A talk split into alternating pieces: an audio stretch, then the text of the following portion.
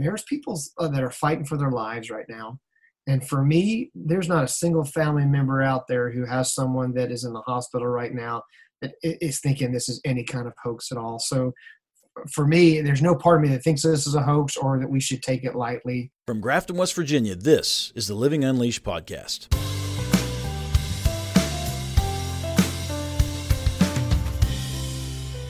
Hi, and welcome to Living Unleashed. I'm your host, Alex Runneman. This is a production growing out of my passion for identifying, questioning, and addressing the many challenges I face as an entrepreneur, father, and as a resident of my small Appalachian hometown. From community revitalization to work and business to health and everything in between, join me as we discuss the challenges, but most importantly, search for solutions that may assist you in your quest to unleash yourself and your community. Hello, everyone. I'm Alex Runneman at Unleashed Tiger, and I'm here with Kevin Deming, pastor of ministries at Chestnut Ridge Church, Morgantown. And also, maybe you weren't so happy to have is also in your moniker is you have tested positive for COVID 19. Um, thanks for coming on the program, Kevin. Thanks for having me. Uh, yeah. Unfortunately, not under these circumstances, but thanks for having me.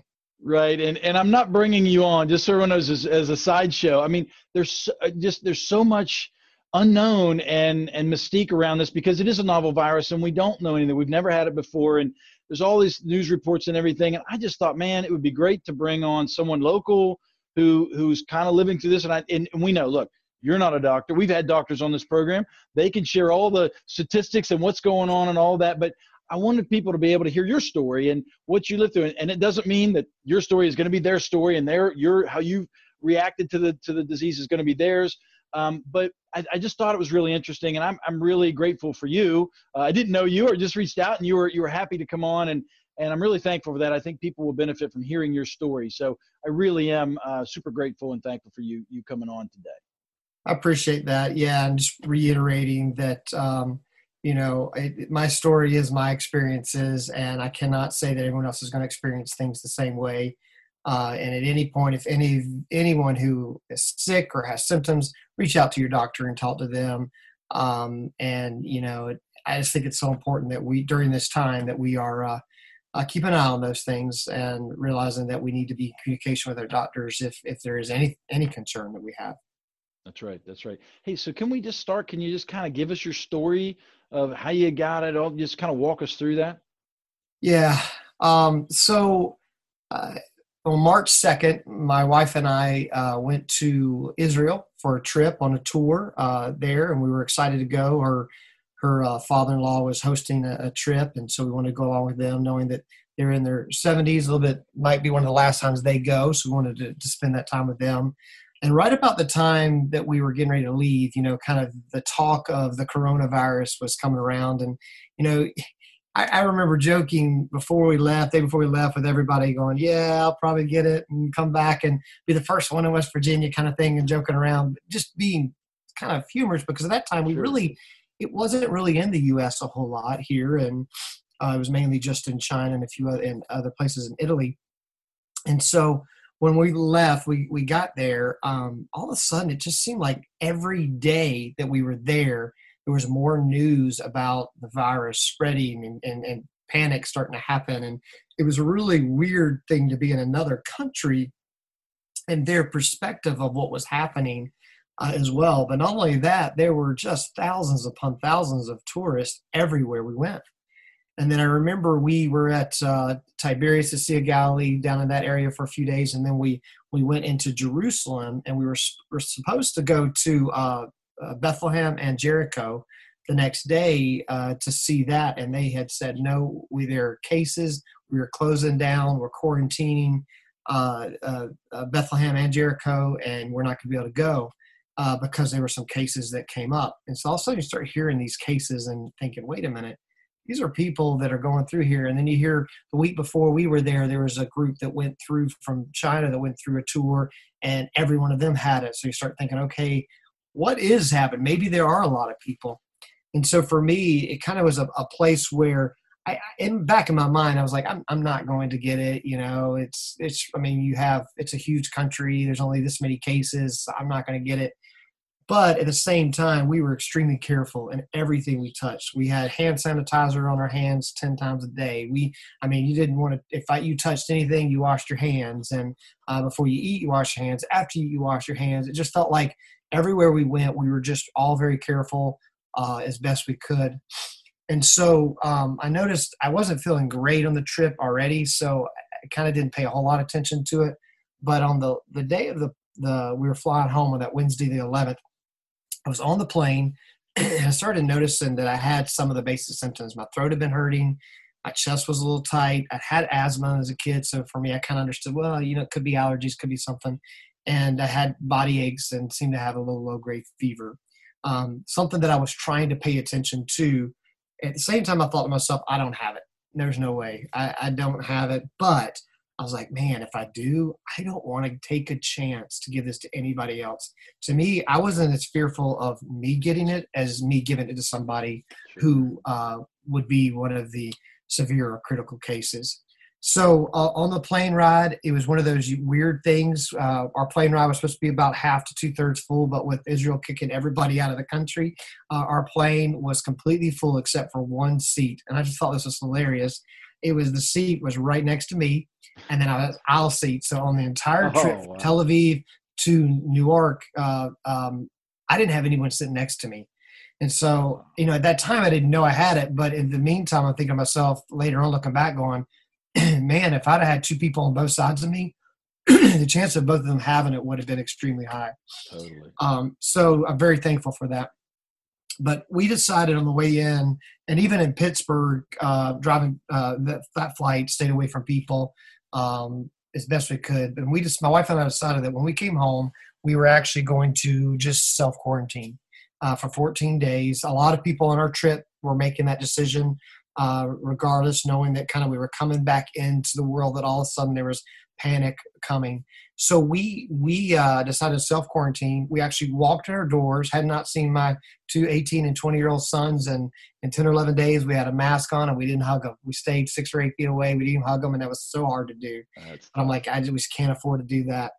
Um, and so the next couple days we kind of stayed away from my sons, uh, and then I on Friday I started noticing that just was not getting better. And you know, you go read through all the symptoms, and I'm I'm researching and googling everything I can. All right, what's allergies versus cold versus coronavirus? What are the symptoms? You know, and and just trying to see. And I had all the symptoms, the basic ones, except for one. Uh, it says high fever, fever 100, 203. My fever never got over 99.6. So I'm thinking, oh, I probably don't have it then because they've said every case is a high fever. Um, so I called Friday and uh, to to the doctors, and they said, "No, no, just stay home. You're okay, probably, but st- still stay away from people." I'm like, "Okay, we're still quarantining though." Um, and then on Sunday, I just started feeling worse, and so I called uh, Mon Health and the emergency department. They got me to them, and they said, "All right, come in. Let us know when you're there. We'll walk you in the back entrance. We'll make sure you don't talk to anybody." And I went through that. So I got in there, and um, because I had traveled, I was a little bit more high risk. I tell you, if I wouldn't have traveled, they wouldn't have, have, probably seen me at that point because of the, you know, there weren't a lot of tests at this time. Um, and so at that point, they they called me in and they said, "We're going to test you for strep throat, for flu, for bacterial infections, for everything. We do all of that. If all of those come back negative, then we will um, uh, test you for the coronavirus." They came back about an hour later after the test came back and said, uh, all those were negative, so we are going to test you for that. So go home, you and your family quarantine, you don't go out, you don't see anybody. So we came home. I came home and um, waited. It was a waiting game. That was Sunday. I didn't hear till Thursday night uh, that I had it. And I got the call. I'll be honest with you, I was convincing myself I don't have it. It's just a bad cold. It's just a sinus infection. It's just this. Right. And I got that call. And just in that moment, it felt really weird.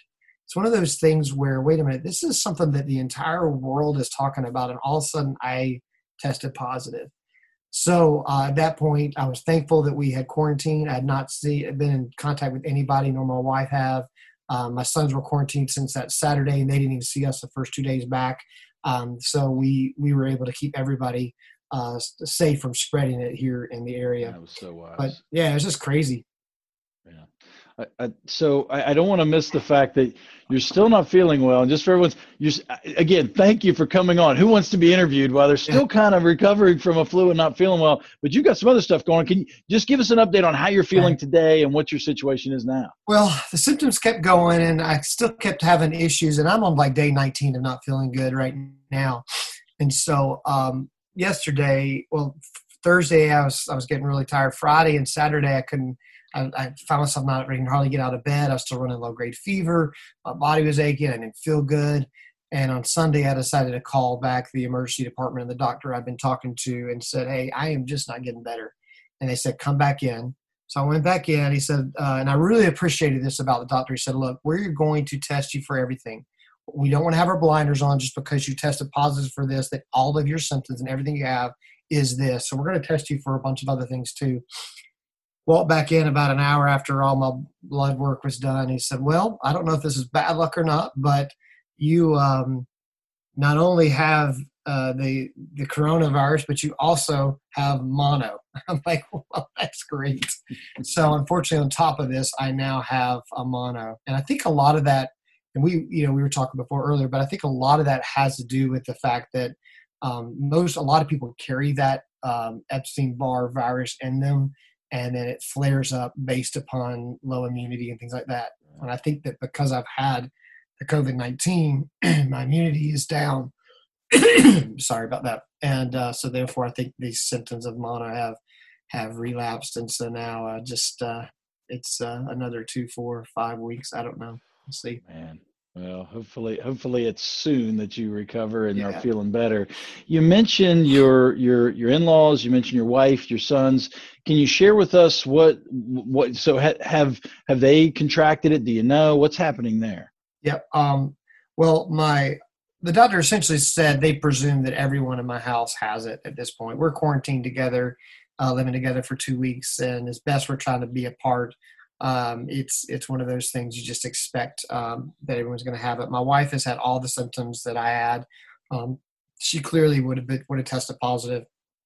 She's actually feeling a little bit better. She's still coughing some, and still has some of the milder symptoms, but she's improving. My 20 year old son also had uh, the basic symptoms that, that we experienced, and the symptoms were really sore throat, chest tightness, um, uh, cough, uh, low grade. We've all of us have had a low grade fever. None of us have had a fever over about 99.6 range. None of us over 100. So, which is interesting because at first when it came out, you thought that if you didn't have that, you would wouldn't have yeah, it. Right. That's that's something that all three of us, none of us have had a fever over about that. Um, but there's two other symptoms that were really unique, and they were unique to all three of us. Was this headache that comes from the back of your head all the way to the base of your skull? It's really one of the worst headaches um, really painful, and it's all in the back of your skull, down your neck area. And then the other symptom was uh, felt like uh, my sinuses were on fire all the way up through the back of my eyes and my and my sinuses. Mm. And and every time you breathe through your nose, it just felt like it was on fire, and that would last for hours. Oh. It would last for hours upon hours. And the only way to stop it was to not breathe through your nose, basically. So, mm. uh, and all three of us had had those symptoms. Um, my youngest son, 18, has always had his little runny nose, and he's been been great. So he's one of those uh, probably asymptomatic people who just are not expressing uh, much symptoms at all. So that's good. Yeah, and that asymptomatic thing, it's something we were discussing. That that can be a scary part because they, they say, you know, folks can can spread it being asymptomatic. And um, and again, we're not doctors, um, we're, we're not epidemiologists, but um, at least in your experience, um, you know, it, it, it, may it may be that it's it's not quite as as violently uh, contagious in that stage, right? Yeah, I you know, and like like you said, uh, trust your doctors on this. I have mm-hmm. heard that it is not from some doctors, but understand this is just me saying this as contagious when you're asymptomatic. Doesn't mean you can't uh, give somebody the virus. Obviously, if you sneeze or cough uh, and then they touch whatever that was, I mean, you're spreading it. Um, but I, it just is interesting to me that I would have been asymptomatic for two to five to seven days while I was in Israel with a tour group of 55 people. And thankfully, only two other people got it in the whole trip. wow. So yeah. to me, it, it, makes, and those are the two people who also traveled with us on the day that I uh, we traveled back. none of the other groups of people that were with us that were traveled from other areas or different flights uh, got it. So to me, it just makes sense that we're probably not as contagious when we're asymptomatic. At the same time, I am not a doctor, and if if you've been around somebody that has it, whether you show symptoms or not, quarantine yourself. Yeah, and really, I, I hats off to you. I mean, you, it looks like you guys really took the wise path and did all the right things. I mean, from what we see from experts recommending, what do you do? Uh, all that data was out by the time you were when you were feeling this. You were already doing those things, which was really great. Um, have you had any outreach from uh, the, the Mon County or the state or anybody like that in terms of a, a, contact tracing or something like that? Can you talk about what, what's happening there? Yeah, the night they called me um, and said my test was positive, they went through a list of of uh, you know what flights were on, where did I stay in Israel, what hotels, all of that. So that they reached out to to those people. We reached out to our our tour tour uh, group uh, that we were with and um, let them know. Uh, we also reached out to everybody who was on the bus with us, on the tour with us, as well as the tour guide and all of them. And the tour guide quarantined himself for 14 days, as well as everybody on on the buses. And thankfully, out of that, just my wife and I and two other people are the only people that that, that got it. Yeah. Wow. That's that's really great. Um, you know, you you have uh, more more more kudos to you for being pretty vocal about your experience and sharing with others, so they can explore that. Coming on here and speaking with us, what would you say to those? I mean, stigmatiz- stigmatization is a concern for some. What would you say to those who who either are believe they have it or have tested positive? How, what would you offer for them from that perspective? Well, um, for me, the number one thing for me all along was I don't want to take a chance and be responsible for anyone else having it. And so to me, I didn't care whether whether I had it or didn't have it, whether someone knew or didn't know. It was all about making sure that if I even thought that it was possible, uh, that I wanted to make sure that um, I did as much self isolation. Well, I guess the word we use now, social distancing, as as possible. And I'd recommend if, if you are not feeling good and have any of these symptoms, um, you know, just just stay home, stay away from others, do the best you can um, in making sure that we're not spreading this. Yeah, yeah, for sure. I mean, you look at some of those statistical uh, graphs and charts that show about social distancing and how it does work. Um, it does seem, I mean, anecdotally, uh, to be having some effects in certain certain countries and other places or communities where you see it's being done versus not. So, um, a few minutes of social media or the news, and you will see both ends of the spectrum. Some calling it a hoax, saying it's nothing different than the seasonal flu. The other folks on the other side. What what would be just your perspective? And again, we're, we're not pundits, we're not experts, and but you are you are a guy living it. What would be your what would be what would you say to folks that are saying, hey, this is a hoax, it's all overblown, this isn't a big deal? Well, I would probably say it's somewhere in between. you know, both of those. But uh, as a hoax, it's not a hoax. I know that that um, it gets it gets in our minds thinking, wait a minute, why do we have to go this extreme? What can it isn't going to just uh, you know it's just like the flu, and and you kind of go back and forth on that. And the reality of it is, uh, they once, and that's one reason why I actually uh, went online and posted that I was um, I had it.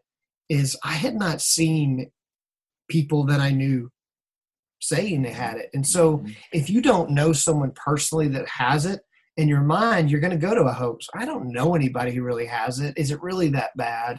Um, but I mean, I just know here in our state already, we're seeing the effects of of it, and the the nursing home here, Sundale Nursing Home in Morgantown, is just devastated by it, and and of course, there's a couple other counties and, and places in West Virginia that are getting hit hard with this, and and there's people uh, that are fighting for their lives right now. And for me, there's not a single family member out there who has someone that is in the hospital right now that is thinking this is any kind of hoax at all. So for me, there's no part of me that thinks this is a hoax or that we should take it lightly um, in that. Yeah. Well, and, and thank God that, that so far you guys are doing fine. And, yeah. you know, that's not the case for everybody. And you, and you have some of those risks, you know, you said you had, you had asthma as a kid, you know, obviously mono's hanging around in there. It's maybe crept back up. Um, so, so that's really great news. I, there, with Easter coming and some of the talk of, uh, you know, whether on the national level or anywhere else, um, obviously, what a, what a symbolic moment would be for everybody to get together and worship together on the day the stones roll away and all those things from a Christian perspective. But but man, um, that seems by what the doctors and the experts, the epidemiologists out there, Fauci and others are telling us, um, it seems to be a challenge. You are a pastor of, of the Chestnut Ridge Church Pastor Ministries in Morgantown. Uh, what what can what a man of God, a, a guy going living through this. What what advice can you offer to folks that are struggling with their faith and with the one of the ability to want to want to fellowship and worship together, but also in the midst of this this this virus that, that is highly contagious and could be really really dangerous and lethal for for many folks in our our demographic. Yeah, that's a great question. I I do understand.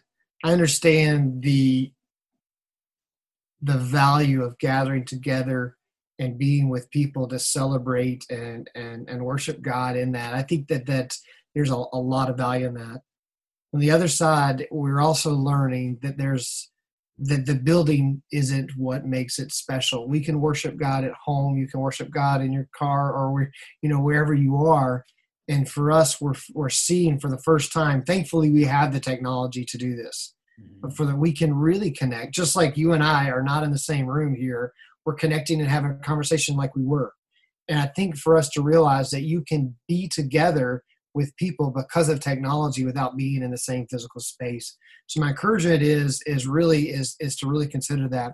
I know that there was a, a church in, in North Georgia, uh, Cartersville, Georgia, actually, that uh, one of the churches kind of exploded with with cases where they had over 40 people. as a smaller church and had over 40 people get it because they had a choir member who who had it uh, man, you know, and, and you know that, that that person at that point, they didn't know they had it and they weren't trying to expecting that to happen. But, um, you know, we just don't want to see that happen. And, and right now, this is just for a season. It's just for a period of time. We're going to get through this. And in the meantime, we have the, the capacity to to worship together via online for whatever church you may be connected with. And if you're not connected to church, you're able to find one that you can engage with and, and be able to, to see the services and be a part of it uh, as if you were there. I know it's not quite the same, but it's still it's a great, great, great thing we can do with technology today. Yeah, and it's a great point. I mean, we live in a world of seasons, and that's a really great call out. This is a season, and it's uh, for some it's a scary one. Some it's a little isolated, but it is a season. We we believe, based on all the data that that keeps coming about, that this won't be forever. Uh, but right now, uh, it, and we can we potentially we can shorten the season by following the guidelines now, as opposed to this turning into a longer, uh, drawn out affair. That's really really good point. Um, you know, staying on the on the theme, you know, Christian minister, um, Jesus often spoke of hope, and I, I, in any moment like this or anything else, I always like to look for what's what's where, where's the silver lining, what's value out of something even as scary as this pandemic is, and and and clearly people are dying, and and more people will die, unfortunately. Um, it's gripped us all. But but what can you what can you point to, and and being a, a guy also who's had it himself, what can you point to as, as hope or, or some silver lining through all this? Yeah, there is a particular verse that I've just I've clung to uh, for the last two three weeks here, and it's uh, Romans twelve twelve, and it says this: It says, "Be joyful in hope, patient in affliction, and persistent in prayer." And to me, those three things is really are, are really the things that I'm resting in. The idea of joyful in hope and it's not hope that i'm not going to get sick because that that doesn't work for me you know it's not hope that you know your life is going to be exactly the way you want it's not hope that that everything is going to be exactly how we want it to be instead it's joyful and hope that knowing that if i have a relationship with christ that i will be able to live forever with god in heaven that's great but then what about now i think you can be joyful and hope today too hope that that no matter what we go through uh, God can use that to encourage someone. You know, the pain and the struggle that we go through can help and come alongside of someone else who also has that. So I'm joyful and hopeful that that out of this, you know, when we come out of this, we're going to be stronger as a as a state, as a country, as a world. Uh, we're going to be able to to be better because of what we've gone through. Now, to say all that, there are still families and people that are going to lose loved ones, and that is going to be a heartbreaking scenario, and it's hard to find hope in that, and that's where you have to rest in the eternal. But but for us, as we're working through this, the hope isn't that it's all going to look exactly the way we want. The hope is in Christ and who He is. And to me, then the the other one is patient in affliction. Um, it doesn't matter whether it's the, COVID 19 or whether it's uh, the seasonal flu or whether it's, it's something else in our life, we will experience affliction. If you live long enough, you will experience affliction. There's going to be sickness, there's pain, there's hurt, there's struggle. And in that, um, I think that we can learn to be patient in that, to see, God, what is it that you're showing me? Uh, who are you making me out of that? How can I be a better person out of that situation or that thing I'm going through? And so for me, it's being patient and going, all right, you know, I thought I was about ready to get through uh, this coronavirus. I was ready, ready to be cleared in the next few days. And next thing I know, now, wait a minute, you got another one. And it's something else. But I am thankful. I'm very thankful that my family's okay and that uh, we were we took the precautions we needed to not spread this to other people. And so I'm thankful in that. And then the persistent in prayer and this is one is knowing that it isn't just prayer that we won't be sick.